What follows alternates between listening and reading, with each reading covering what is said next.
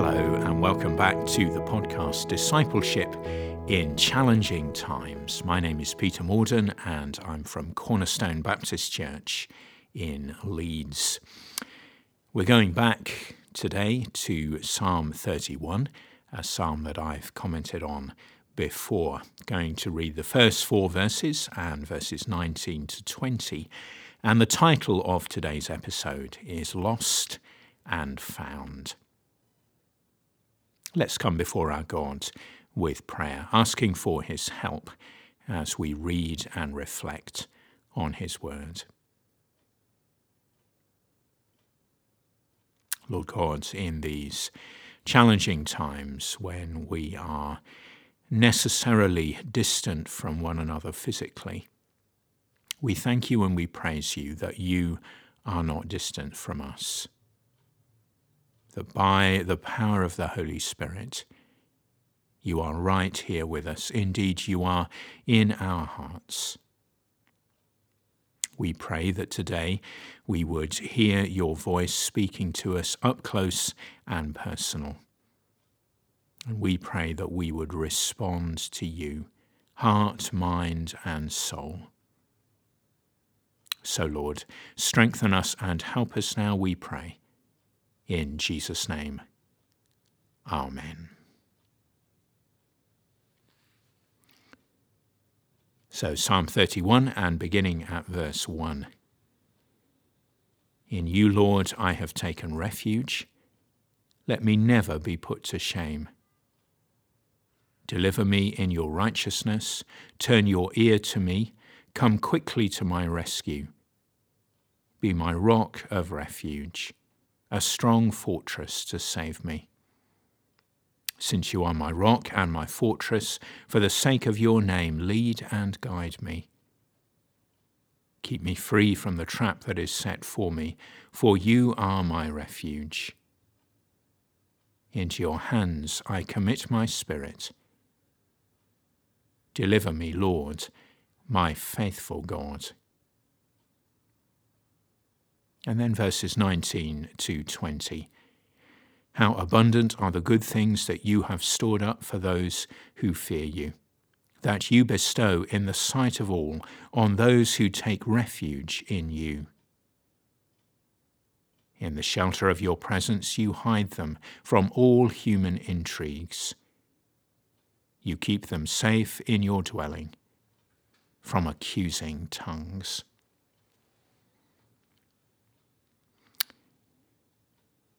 Well, something sad happened to me a few days ago, and I lost my wedding ring. I'm not quite sure where it happened, but it obviously slipped off my finger, possibly when I was out running, possibly at some other point.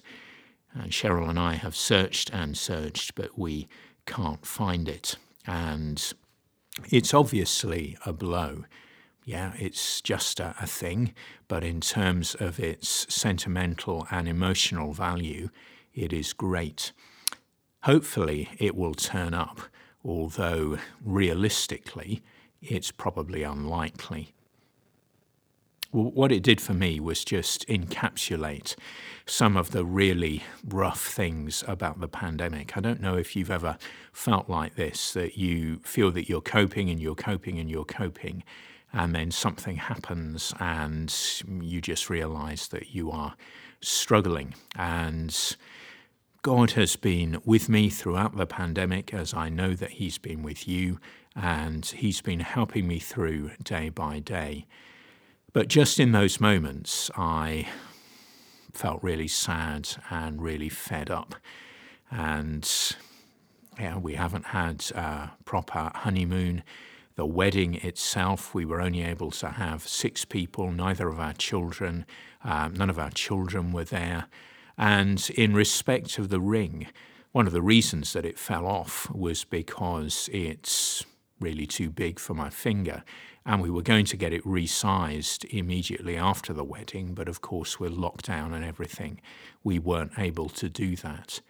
And so there was a whole combination of things that made me feel really sad, really low, and really fed up, if I'm honest, about the pandemic.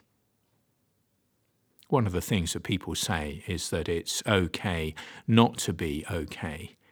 And if these thoughts resonate with you in any way, then I want to just encourage you that many people are feeling rough, many people are feeling low, many people are feeling fed up, many are feeling depressed. You're not alone, and it's okay not to be okay. And if you're feeling lost, if you're struggling, then the verses from this psalm really do help us. First of all, the Psalms like Psalm 31 give us the language, give us the grammar, give us the words that we can express our distress to God and cry out to Him. In you, Lord, I have taken refuge. Let me never be put to shame. Deliver me in your righteousness. Turn your ear to me. When we can't articulate words for, them, for ourselves, the Psalms give us words that we can say as we speak to God.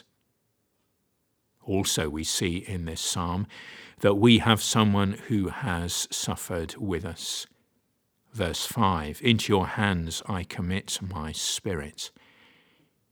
Some of you will recognize those words as words that were spoken by Jesus.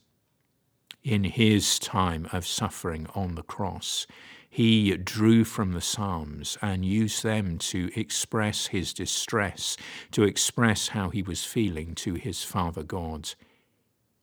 And it just reminds us that we don't have a God who is distant from our suffering, distant from our struggles. We have a God who has suffered for us and who suffers with us. And then finally, there is real hope. I've been so encouraged, even this morning, by verses 19 to 20. How abundant are the good things that you have stored up for those who fear you, that you bestow in the sight of all. God keeps us and keeps these things safe in his dwelling place. This is the treasure in heaven of which the New Testament speaks, of which Jesus speaks. Thieves can't break in and steal. Moths and rust cannot cause decay. God has treasure waiting for us, the rewards of grace. He will keep us safe, and we will have a heavenly inheritance. My wedding ring may never be found, at least not by me. But I know by the grace of God that I have treasure in heaven that can never be lost. And so, in summary, we can press forward because God gives us the strength. He gives us the words to say in prayer.